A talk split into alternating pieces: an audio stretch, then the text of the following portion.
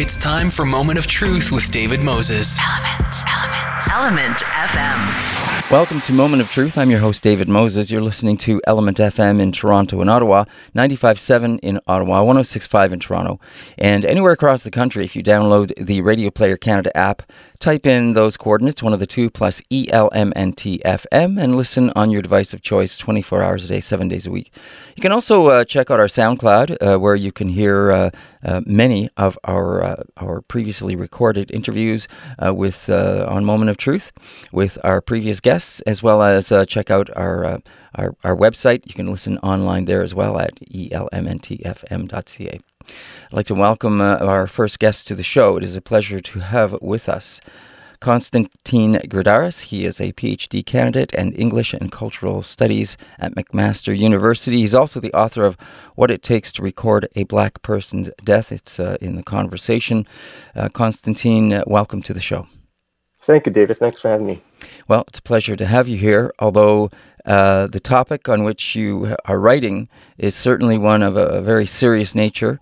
And uh, I have to admit that, uh, you know, it's not, uh, in reading over the article, these are things that are familiar, and certainly the the words "I can't breathe" are not the first time we have heard them with uh, with George Floyd. Uh, you bring up a, a, a, direct incident where this happened some some years ago as well. Right. Um, yeah, it's not the first time, and unfortunately, I don't think it will be the last time.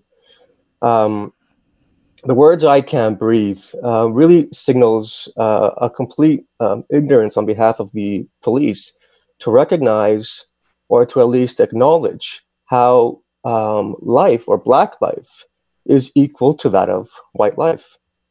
It's a it's a complete ignorance um, to to see the importance and the value of Black life as something that is equal uh, and equally important as, as white life, as certainly as as uh, the lives of other police officers. Mm. Yeah, when when we hear that, and we hear and we see, uh, as as you point out, uh, this is not only the, the, first time we've heard those words. It's not only the first time we've had this kind of thing captured on a mobile device that was then made went went viral. Yeah, it's it's not. So this is kind of what the article is really kind of focusing about. So the words "I can't breathe" and and the, and the subsequent footage that's been captured, um, going from Eric Garner all the way to um, George Floyd, um, is really a, a way of kind of reliving and repeating that trauma um, that mostly Black people and, and, and in the States, as, as a matter of fact, Latino people as well here in Canada Black people and Indigenous people have really kind of um, suffered at the hands of police officers. Um, the this kind of institutional and systemic racism um, has been ignored for years.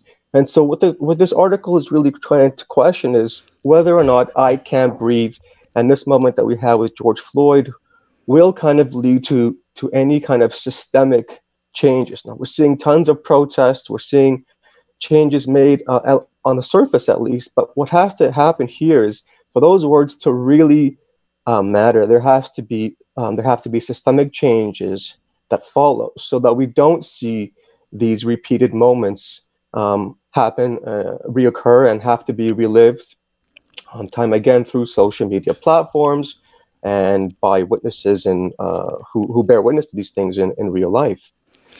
And yet, even as as we are talking about this, uh, even since uh, the the very tragic death of George Floyd, there have been other events happening uh, since then as well.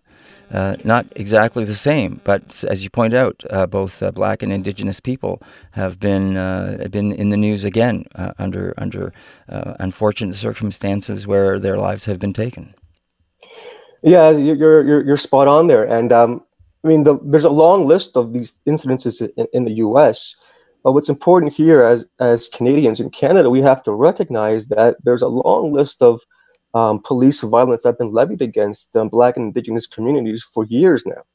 And so it's it's the onus kind of is is on us here to recognize that this is not something that's happening down south across the border. This is happening within our own borders, not only now, but has been happening for hundreds of years mm. now mm-hmm. right? This idea of, of trauma, of police based or race based um, trauma, is not something that began with George Floyd or Eric Garner. Right. Right. We can see this trauma dating all the way back to the residential school system, to the mm. reserve pass. We're talking here about 1885, mm. um, where um, indigenous people were kind of surveilled and policed by uh, police and, and, and, and were allowed only to, to leave the, the reserve uh, with the kind of validation mm-hmm. um, or the approval of the police. The residential school system, which caused so much psychological, physical, emotional trauma for, uh, with children that were ripped away from their homes and families and placed in these um, schools far away from their from their homes and what many have called cultural genocide. Mm. Right? This is not a trauma that simply occurs uh, at one time or is a one-off. This is trauma that is intergenerational, right? It's repeated, it's passed down to succeeding generations in various ways. And so this is not a trauma that's, you know, th- this is something that's kind of, it's been brought to the forefront now with George Floyd and with these multiple incidents. But the question is, we have seen so many of these incidents occur, right? We can go back to the early 90s with uh, Rodney King in the US. Mm why is it that we're only starting to recognize this sort of trauma, this race-based police violence now? Why haven't we been able to recognize this violence, this trauma that has been has been occurring for over hundred years in Canada?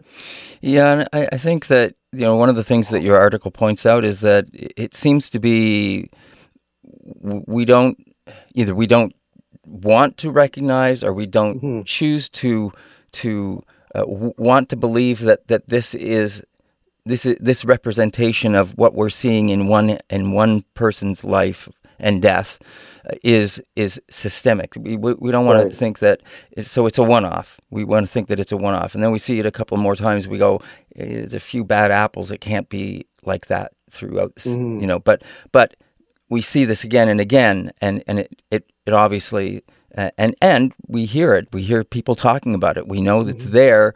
We choose to. I don't know. You know, people are busy, and it's I guess about the they call it the silent majority. Right.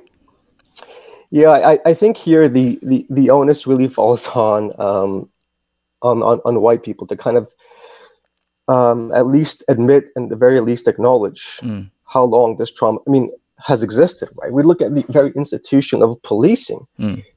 and I've written about this elsewhere. This the institution of policing, the formal institution of policing, really evolved out of informal kind of slave patrols in the American South in the mid to late 1800s. Wow. Right, you had these informal patrols where mostly consisted of kind of white volunteers who were basically patrolling slave plant, um, plantations to make sure that slaves were staying uh, within the confines of the plantation.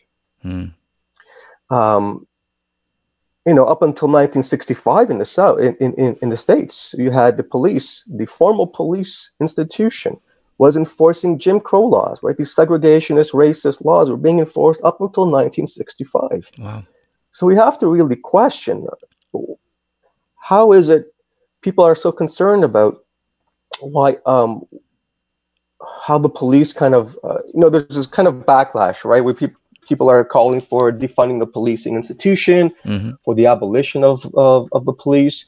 And people are taking up kind of just so distraught this idea that we cannot function without the police. But we have to recognize, as white as, as, as a white person myself, that the institution of policing was created to kind of violate, to oppress, to to suppress um, people of color. Its very kind of origins is indicative of something that's meant to harm people of color. Mm. And this is not, again, something that's just uh, strictly um, confined to the U.S. We, mm-hmm. we, you know, this has happened in, in Canada as well. Mm-hmm. Um, we have Canadian slave owners who who bought and sold black people here in Canada, right? right? Um, kind of just reduced their, their existences here in Canada to property that could simply be exchanged uh, in the market. Right. There were laws in Canada that prohibited Black people from accessing certain public spaces. You know, they couldn't uh, go to restaurants, they could stay at hotels, they couldn't uh, go to uh, public swimming pools or public parks. And this is up until the mid 1900s. Mm. So, although this might seem like uh, a long time ago for some people, it was really just such a such a close time to us that we kind of failed to realize how how um, this systemic racism in Canada has it ha, has just hasn't really left us, right? We, we right. may have kind of eliminated it in terms of um, certain legal um, policies, mm. but culturally, systemically, institutionally, mm. it's it's it's it's here. Yeah, this was pointed out, I believe, uh, by a number of people and articles that have been talking about, you know, what does that actually mean to be, you know, systemic? What does that what does that actually mean? And and I think that uh, the, the prime minister addressed this in, in, one of his talks as well about how it's it's right in the language of of these these organizations and, and the government and and things. It, it's just the the way the words have been chosen and used in there that make it uh, a system that is systemic with with racism. Yeah, absolutely. I mean, when, look, when we consider how how um, Indigenous and Black people were were viewed here in Canada, I mean, I'll stop talking about the U.S., but here in Canada, where you know. Um, blackness, for example, was just associated and, and, equated with some kind of like, you know, pathological criminality. Right? Mm. In other words, black people were seen and treated by the by white settlers as though criminality was inherently race based, mm. right? something that can only be committed by a black person, an indigenous person, other person of color. Right. And so when that when that kind of stigma is inherently attached to to people of color and communities, um, of course the, the, the system which is governed and run by white people is going to be created and, and, and altered in a way in which benefits white people. Mm-hmm. Yeah. And I think these are the changes that people are and protesters now are are, are looking to make. Right? Right. We need systemic changes in in policies and law that really um, kind of address these these deep seated issues. Mm-hmm. You know, a couple of the other things that your article looks to um, is is also bearing witness to these things. Uh, mm-hmm. The people that are there when these events take place we tend to forget those people sometimes because we see the video. We're we're so uh, struck, and horrified, and and so uh, you know impacted by those things ourselves. We tend to forget about the people that took those, and and uh, we're we're physically there watching this at the same time. Now, what's really interesting from your article are the two things that you point out about that. One is is the trauma that those people themselves uh, go through because they are there watching this, um, and how that translates into other viewers that are seeing it uh, through through watching the video, but also.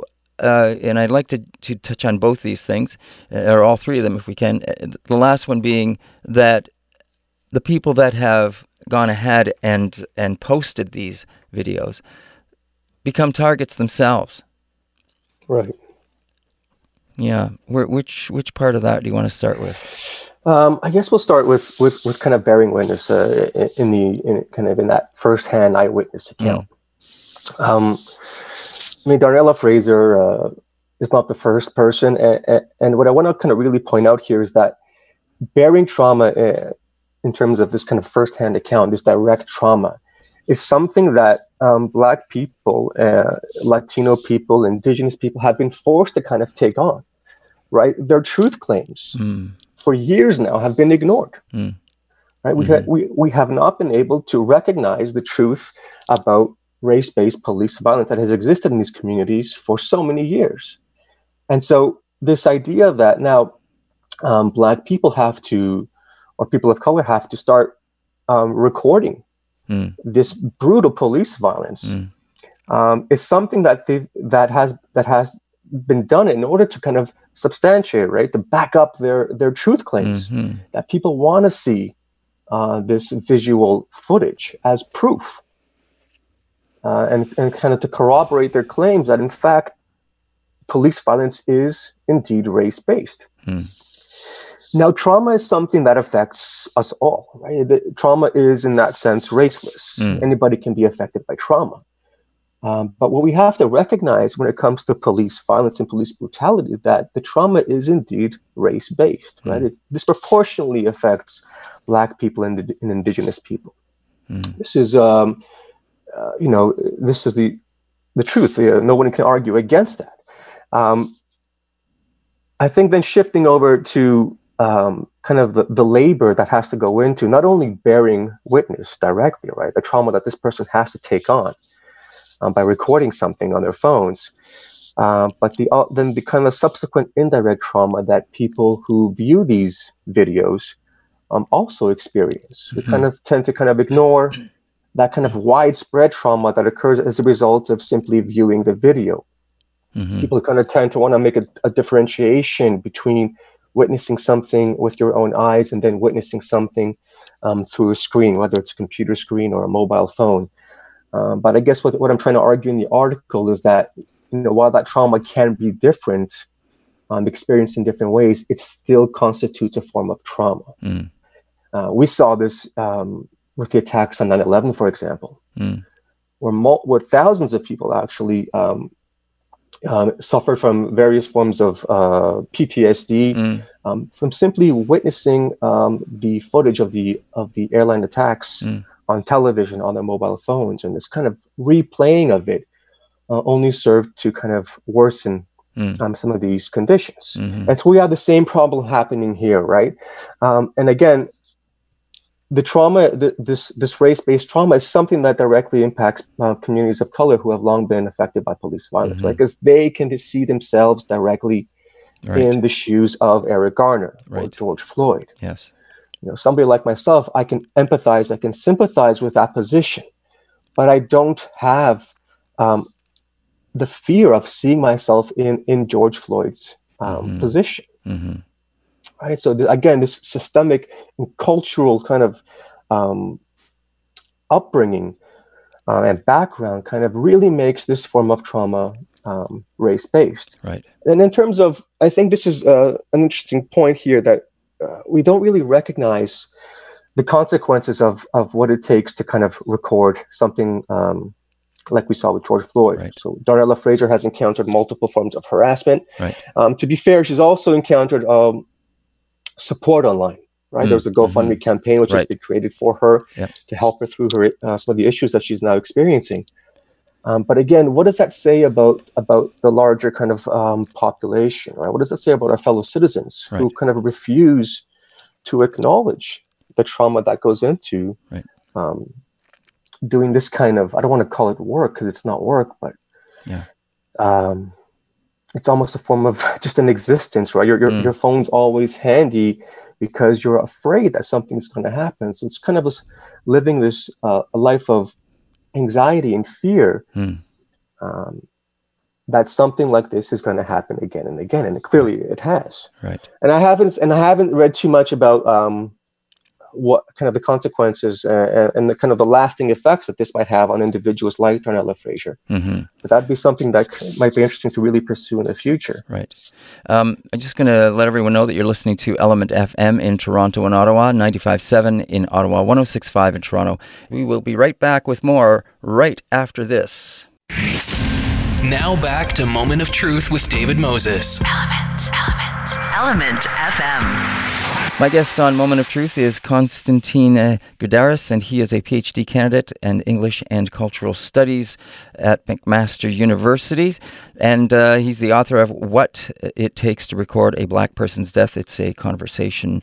We're discussing these the ramifications of that, as well as uh, recent events that have brought attention to uh, the Black Lives Matter, as well as the death uh, of George Floyd uh, that went viral on video, and of course uh, spurred many, many protests worldwide. Now, Constantine brings attention to that this is not, of course, the first time that we have seen a, a video of this nature and and uh, a black person died at the hands of police that said they can't breathe. Uh, he points back to July 17th of 2004 with Eric Garner's murder, and also what's interesting though is is that uh, Constantine is is bringing attention to the larger issue uh, of this as well, because there is trauma not only uh, that it creates from just watching that video, but the person that, for instance, takes that video and puts that video online the person that is there, physically there watching this. And then the subsequent um, fallout from that. And there has been fallout uh, for the, the person who videotaped uh, Eric Garner's murder, uh, Ramsey Orta. Um, and uh, she, I understand, uh, was actually had been arrested several times, and Mm-hmm. and uh, I believe is is still in jail.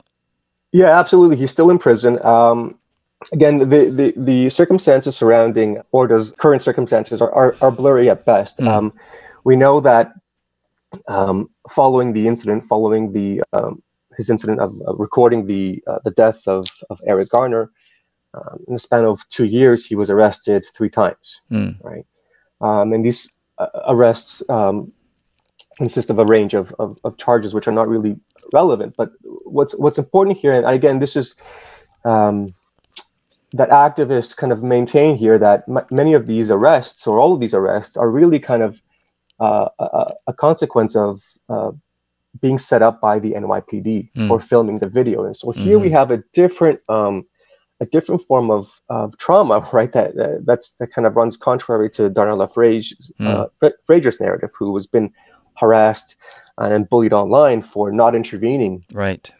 um, as if it was her responsibility to, Yeah. to intervene in something that should have never occurred in the first place. Right.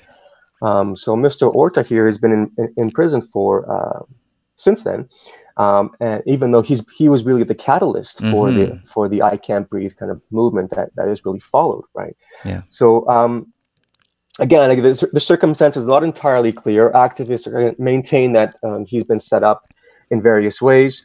Uh, there isn't really any way of of, of confirming uh, whether or not this is true or not. Um, but again, um, it just it just kind of goes to show uh, that that bearing witness to these to these incidents are, are don't come uh, with absolute with with no expense, right? The- Mhm. The, the uh, consequences are severe and heavy, whether they're they're psychological or physical or, or emotional. Yeah. And, and as you say, uh, Darnella, who who, who videotaped uh, George Floyd, and and yes, she was criticized for, for not jumping in, but she's only a minor yet herself, and and uh, to to actually uh, jump in and start uh, taking on a, a, a police officer who obviously has no trouble, uh, you know. Uh, uh, doing this to one person, and there were other officers around, probably wouldn't go well anyway. Absolutely not. I mean, we, we're talking here about um, life and death. This is not simply uh, any kind of individual intervening uh, in, in, in a, in a kind of um, incident. For example, like a traffic stop, which might have more uh, Hmm. kind of mute, which be more, which might be more muted in terms of its, uh, you know, of its circumstances. We're Hmm. talking about potentially a, another black woman Hmm. trying to intervene or, Mhm. or obstruct, as the police would say, in, Right. in, an, in another person, another black person's arrest Right. we're talking about life and death. Mhm. There's no there's no end to it to say how. And again, this is all just kind of um, hypothesized. Uh, What Yeah. what would have happened to Darnella had she actually intervened? A Right. 17 year old young woman. hmm Right? Um, there's no you know. How do we even begin to kind of fathom the the, the the consequences that would have that would have followed had this been the case? Right? There's no onus on Darnella to to have intervened. There's no onus for anybody to really intervene. Yeah. Um, the onus is on the police Right. not to kind of initiate circumstances in which somebody has to be Yeah. called on to intervene. right? The, the, it's not Darnella's fault, it's not anyone else's fault. Yeah. It's the fault of the police, who again, you had a police officer, and not to kind of kind of reiterate this this, the, this narrative, but who was kneeling on George Floyd's head for I think it was over nine minutes. Yeah, about eight and a half minutes or so, I think. All right. There's yeah. There's there there are, there are there are no circumstances uh, under which that is uh, remotely uh, acceptable. Yeah, it, he's on his stomach. He's handcuffed, laying on his stomach. What else do you need to do to this man to to uh, take him into custody? You certainly don't need to put the full weight of your body on his on his back and chest so that he can't breathe. I don't see what purpose that serves at all, except for exactly what it seems to have done. Absolutely, and, and, and one of the scariest um, parts of the video, which I've only watched a couple of times because it's it's it's very disturbing to Mm, watch, mm. is not only the fact that we see the life escaping uh, a man's body, um, is it's the look on the officers on the white officer's face who's kneeling Yeah. on George Floyd's neck. right. Kind of a stoic, Mm. almost emotionless expression. Right. That to me is really suggestive of something far more than Yeah. than a single act of police Yeah. um, violence. Yes. Right? Just- this is something that his face kind of expresses to me the the kind of the devaluing Right. of black life that is so kind of common across many poli- uh, policing uh, institutions around the world. hmm Constantine, we only have a couple of minutes left. What What are you hoping that your your article will will do? What were you hoping and thinking when you were writing this? Well, again, uh, writing an article like this is is is is, is very complicated. Right? My position uh, in this place as, as a as a white as a white man writing on on issues of Mm.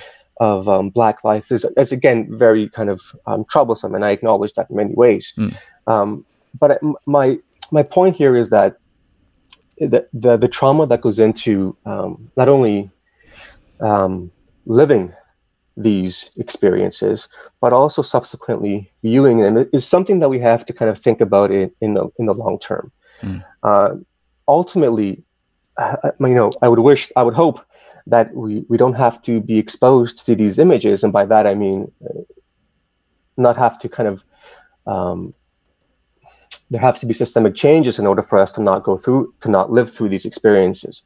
Uh, my, my, my, my point is really that, there, again, uh, to reiterate, there have to be these systemic changes, these institutional changes um, that really um, fix this issue of trauma, right? That, that we're going to be experiencing trauma as long as the uh, institution of policing remains the same. And unless there are su- substantial changes, uh, whether it's defunding the defunding the police, um, abolishing the police as a whole, um, something has to be done on a systemic level, um, because as we have seen time and time again, these instances will keep on occurring. We only have to look um, here, just a few just a few uh, days ago, right? We Mm. had the death of a 62 year old Muslim man who was a uh, a person in crisis. Mhm.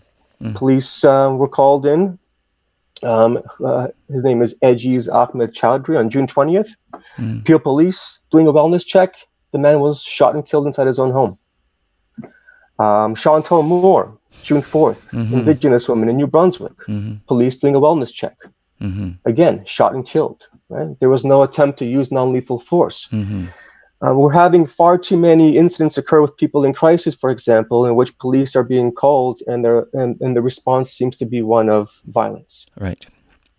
Um, yeah. yeah, Uh, that's great. We'll have to leave it there. We appreciate you uh, taking the time to come on to the show and, and share your thoughts and share the article with us and, and explain more about that uh, and get this uh, information out there. I, I certainly uh, also want to point out that I, I, I like how you, you took the I guess the point larger to bring us into to make us aware of the trauma that those that are videotaping these things that are there doing this that get that and, and get that information out for other people to see uh, is is also traumatizing uh, and they're there watching this and, and those ongoing effects that uh, uh, can also affect their lives after that because they could be harassed, et cetera, et cetera. So, uh, Constantine Garza, it's been a pleasure speaking with you, and we thank you very much for joining us on Moment of Truth today.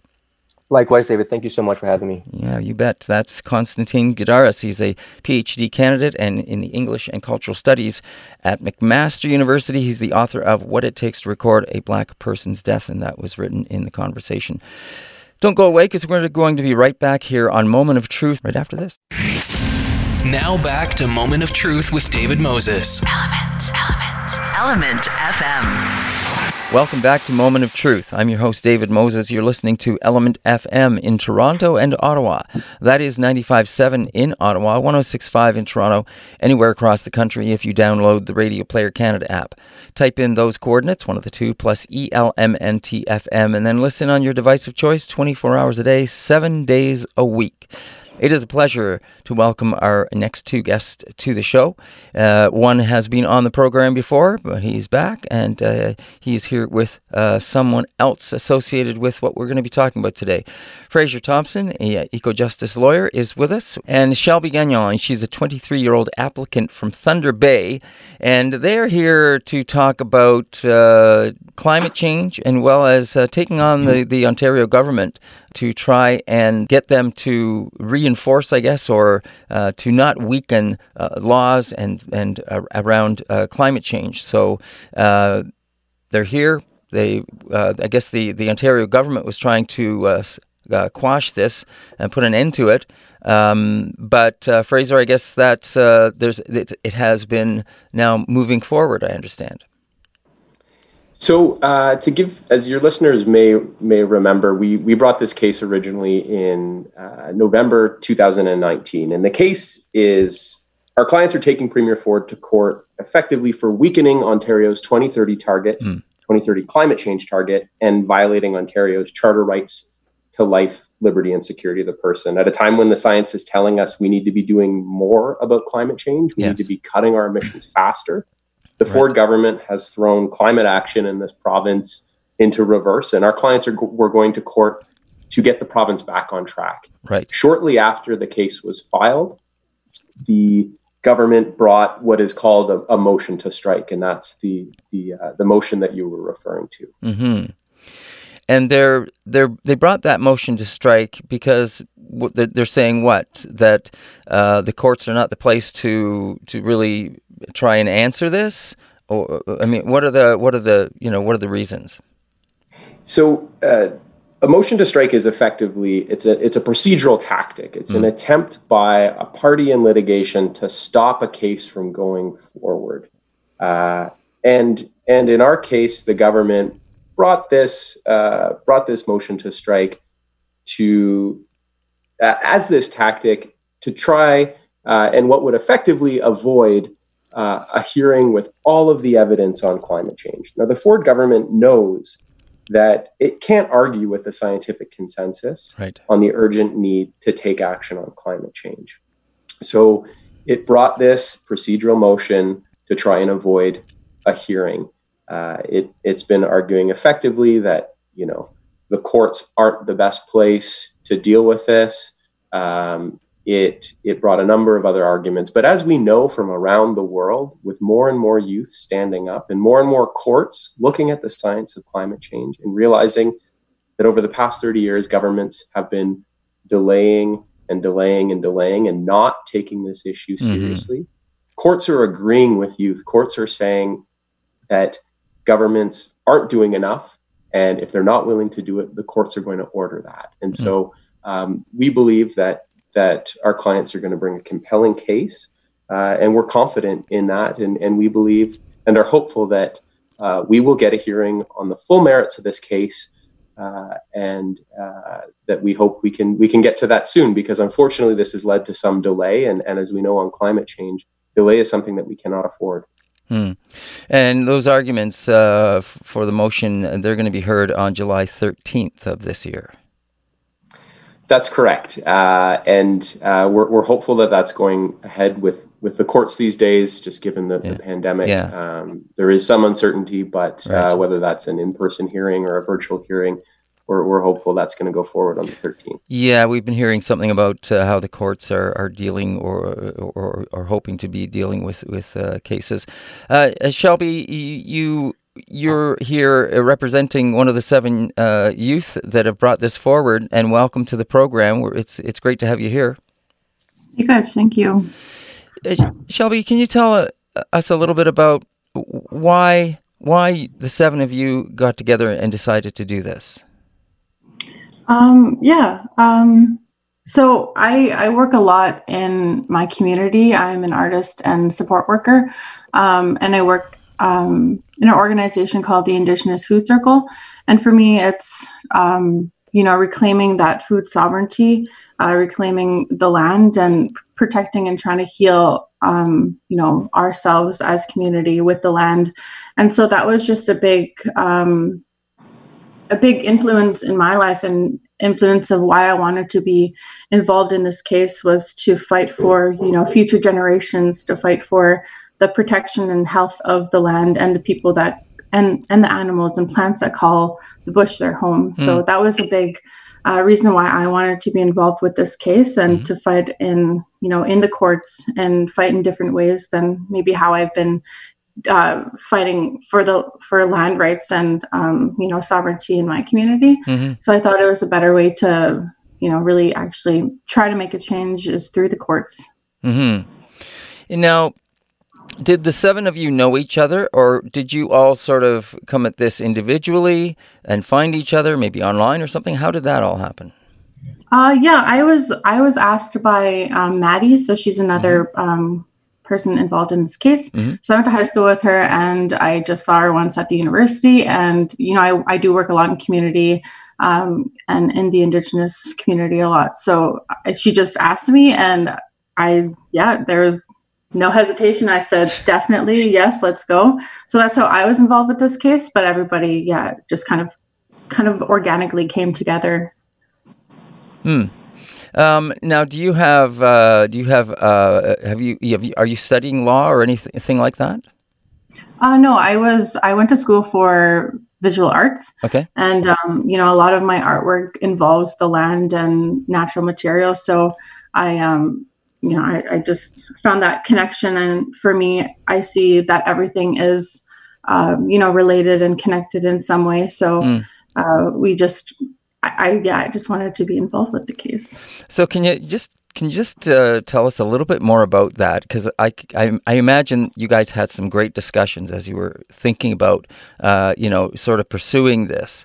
Um, can you tell us a little bit about, uh, you know, quickly some of that? Uh, there must have been a lot of excitement around that uh, table dis- discussing this amongst you.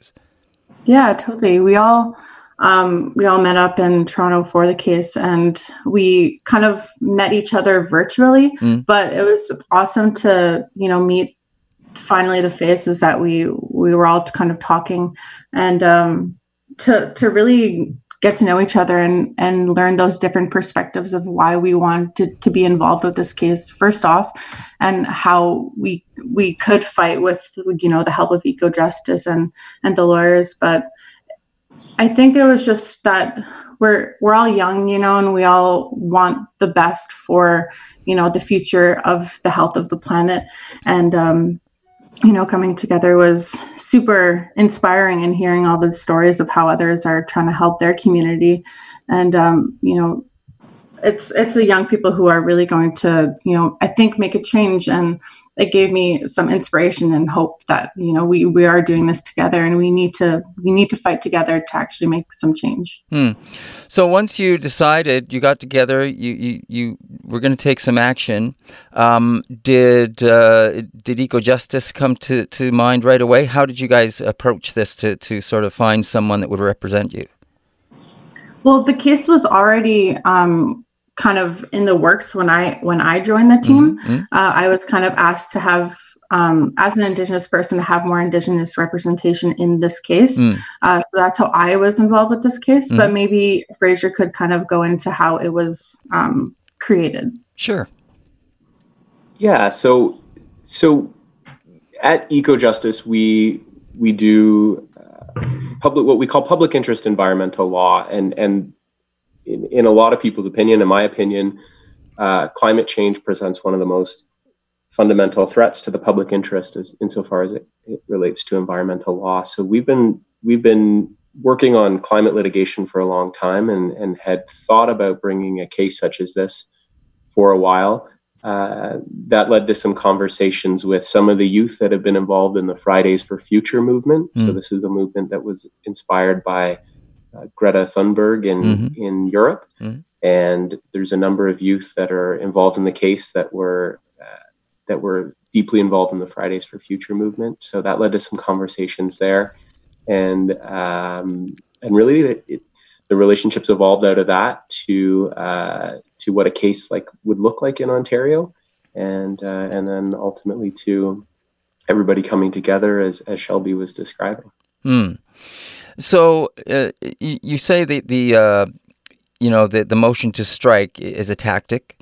Uh, and you're saying that, that from other cases you've seen where youth are bringing things forward, uh, the courts are supporting the youth um, and making governments uh, take action if they're not willing to do so.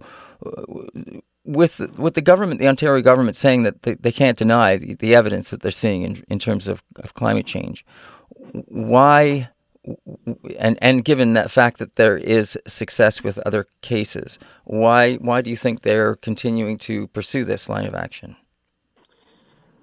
Well, it's it's hard to speculate why they're doing this.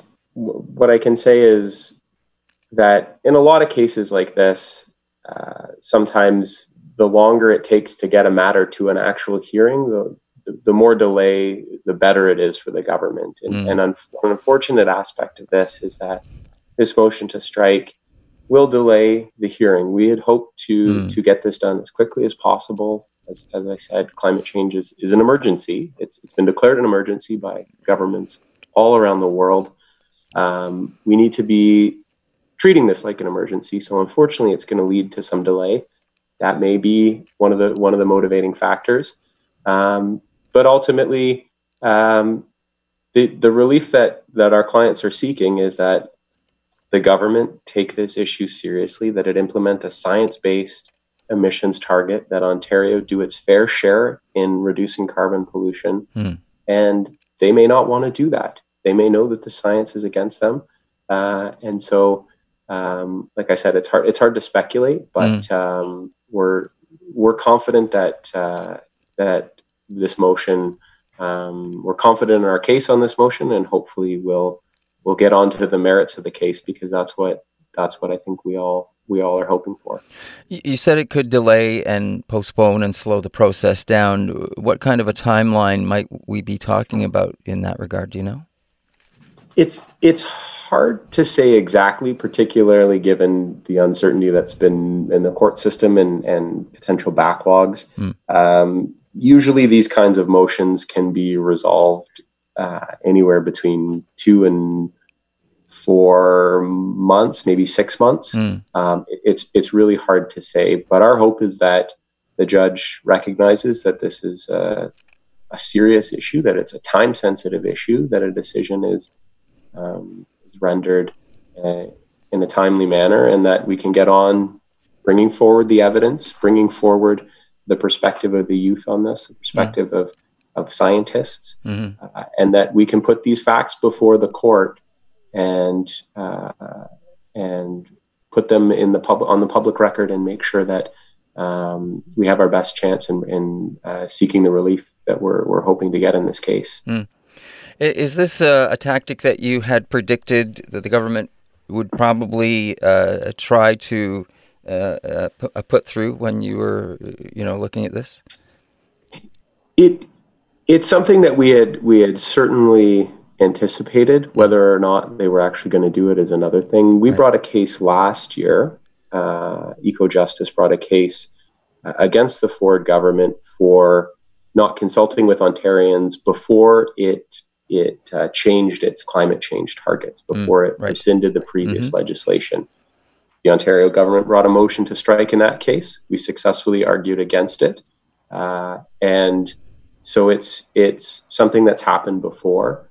Um, but but at the end of the day, uh, we think our arguments uh, we have confidence in our case, and, and we're hopeful that we'll we'll get around this motion and on to the hearing. Mm. You know, uh, uh, Shelby, with the seven of you involved with this, and uh, and Fraser and, and Ecojustice, as you're waiting to to hear about what might happen with this process. Mm-hmm. Um, the seven of you obviously were, were engaged and serious enough to take this and move it forward. Um, and obviously, I'm sure that, that Fraser would have explained to you that this is going to be a long process, probably, and drawn out over a period of time.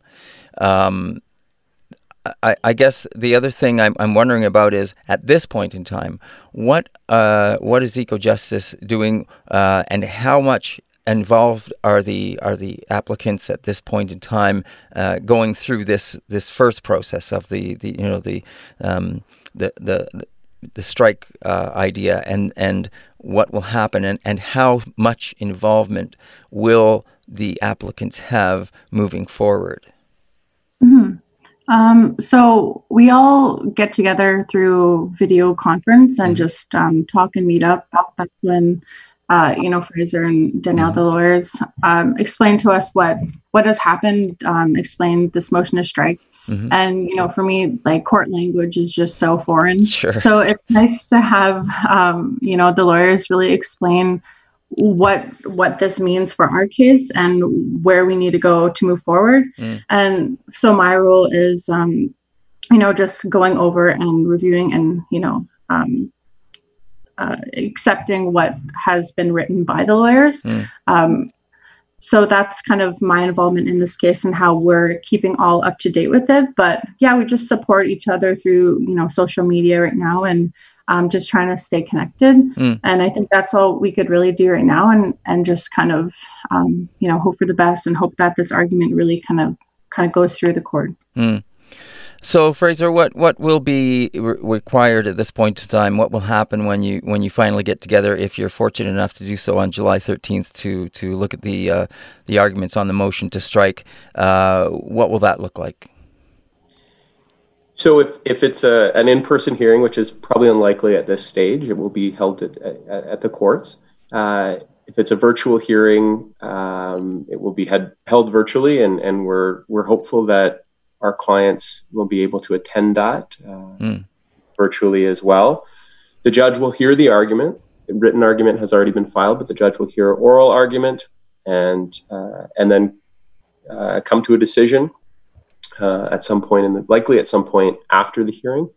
Uh, if we're successful, what will then happen is we'll be begin filing our evidence. The government will begin filing its evidence, and we can move forward to a hearing Uh, on the merits of this case, which we're we're hopeful we can we can get to. Okay. Uh, just going to let everyone know that you're listening to Element FM in Ottawa and Toronto, 95.7 in Ottawa, 106.5 in Toronto, and anywhere across the country. If you download the Radio Player Canada app, type in one of those two uh, uh, uh, uh digits and then ELMNTFM, and you can listen on your device of choice 24 hours a day, seven days a week. My guests on Element FM are Shelby Gagnon and Fraser Thomson. Fraser is a lawyer with Ecojustice, and uh, Shelby is a 23 year old applicant uh, taking the, uh, the Ontario government, uh, Ford government, uh, to court. Um, and we're talking about the ramifications of one of the things coming up on July 13th, and that is the government's desire to file a motion to strike. Now, uh, uh, Fraser just said if they're successful, they can move forward. Uh, Fraser, if that is not a success at that point in time, does that does that just bring it to a halt, or is there, you know, can you can you counter with, with that? If if the motion is on, or if the motion is successful for the government mm. and, the case is struck, we'll certainly be be reviewing any decision that the court renders and and talking about it with our clients, and and certainly the option of an appeal of that decision is open and one that we'll take take very seriously. Mm-hmm. Uh, we think that these issues are of fundamental importance, that the legal theory is is a sound one, that there's there's really it's hard to imagine any greater threat to life, liberty, and security of the person of our clients and of, of young Ontarians, really of all Ontarians in the 21st century, that's greater than climate change. Mm-hmm. Uh, and so we believe, and, and our clients believe strongly, uh, that this case deserves to be heard, and so we'll, we'll certainly consider an appeal. Right. And um, if you are successful, you're going to start putting these things forward. Uh, then uh, you start to do that. What might that look like as it as it rolls out over time? And and at what point then, uh, Shelby, will will you and the other applicants, uh, obviously, you'll be involved in terms of listening and and and be kept up to speed uh, from the lawyers. Uh, but is there a requirement for for the seven of you to uh, per, perhaps uh, give testimony at some point in time? Um, yeah, I, I think so. In in the future, um, I, I definitely would speak on this case and speak on you know um, for for youth. Um, I think it's super important. But um, yeah, Fraser, if if you could is. Would there be? For sure, yeah. so um, we the the type of application that we have brought allows the clients, the applicants, to put evidence forward on the basis of an affidavit. So the hearing mm. itself won't be kind of what you conventionally think of as a, as a court case, right? Uh, where people are providing live evidence. That evidence that Shelby and and the six other applicants will be providing, the story they'll be telling to the court will will go in through uh, written evidence. Um, but uh, so and that will that will also be be something uh, a very important aspect of this case because we really believe that the voice of youth is is is critical and integral to this case. Mm-hmm. Um, now, if there is at all a, a I guess maybe a, somewhat of a silver lining to uh, what we are currently going through with COVID nineteen um, uh, Shelby, uh, you know, the thing is that this uh, this unfortunate pandemic has uh, shut down much of the world in terms of transportation, in terms of business, and the world seems to be breathing a little bit easier these days. We've mm-hmm. all heard about the air clearing up. We've heard about the waterways uh, uh, clearing up. Uh, you know, uh, I heard about a story in Florence, I think it was, uh, or, or one uh, uh, where the waterways have, have been actually so clear they can actually see to the bottom of of uh, their, uh, you know, in the in the, city, and I guess that haven't hasn't happened in, in I don't know how long. So mm-hmm. um, the the the world is breathing uh, at least for a little while, a little bit easier, and is, and has a, a chance to uh, take a breath. And um, and I guess that is, if like I say, if at all, uh, a, a, slight. Um, you know, a, a, silver lining that, that the, the climate is able to uh, to to have at this point in time. Obviously, it's a short term thing, and things were, but there is you know, perhaps do you think that this plays in the favor of of what you're doing moving forward with this case uh, to show that uh, you know even on on just that that premise of what things have happened physically to see the air cleanup, the the, the waterways, uh, the animals come out and walk around the cities and start to explore more. Uh, do you think the, the this all is is uh, of benefit for you with the case?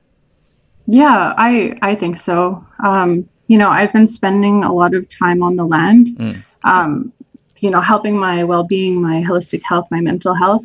In these recent months, um, connecting with the land is one of the ways I've dealt with the uncertainty of this pandemic. Mm. And I think a lot of people are realizing that I see so many people, especially here in Thunder Bay in the north, really just going outside and adventuring, going for hikes, going camping, and also a lot of people are gardening right now mm-hmm. in community i work for the indigenous food circle so we're we're we're getting soil to even more northern communities getting you know uh, lumber for raised beds. And i think we're all really at this time connecting with the land really seeing that it's so there's just so much beauty within the land. And i think it is um, really helping people in their kind of mental state too with coping with you know everything that's happening in this world.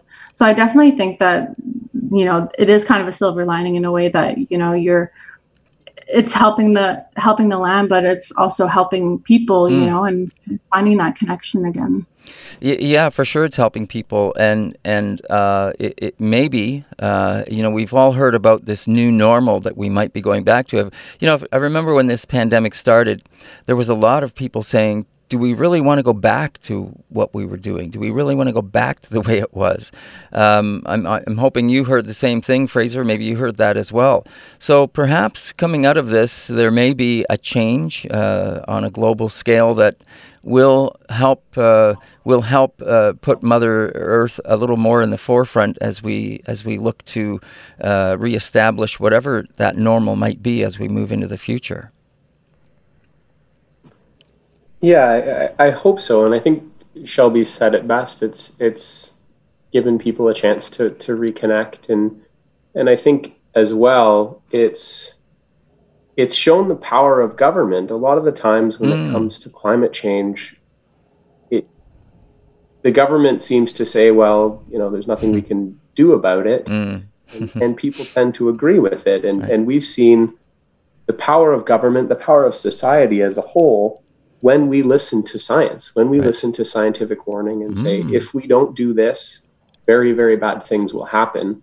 And we as a society and, and government uh, uh taking a lead have done what is necessary and we've prevented countless deaths.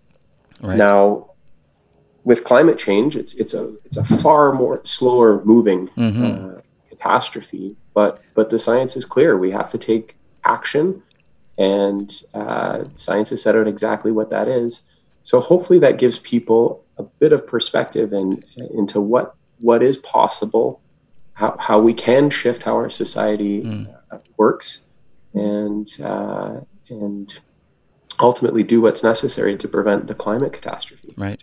Sounds like you've got a couple of good points there you might be able to bring into the argument uh, as you move forward there, just about the science and uh, government's action. But, you know, the other thing that you said, it has been a slow moving process up to this point for climate change, but we all know it's gaining speed and it's moving faster and faster. And there's a point where there is no no chance for returning. Uh, and that's one of the reasons why I think youth uh, are saying, you know, this is our future. This is the, the next seven generations, is what Indigenous people have always talked about. Well, uh, we we it's time. It's time to start taking that and bringing it forward and and uh, bringing that uh, the importance of that because we're we're running out of time with all of this it's been a real pleasure speaking with both of you on the show, and we really thank you for taking the time uh, for doing so to take part and share this. And we certainly wish you all the best uh, moving forward uh, with this case. And uh, and and Yawam Emigwech for for taking the time to join us. Miigwech, it's been great. Thank you. Mm-hmm. Miigwech, thanks. Oh, you bet. Uh, and uh, as I say, uh, that's going to be coming up. Uh, your case is coming up on July the 13th. So we wish you all the best with that. And please keep us informed so that we know what's happening. Uh, we'd love to uh, stay on top of this and have you back on so we know what, you know, and inform other people about this as well. We'll do for sure and appreciate you having us back. You betcha. They are the voices of Fraser Thomson, eco justice lawyer, as well as Shelby Gagnon, and she's a 23 year old applicant involved with the case. And that is your show here today on Element FM and Moment of Truth. Thank you all for listening, and we'll catch you next time right here on Moment of Truth. This has been Moment of Truth with David Moses. Element, Element, Element FM.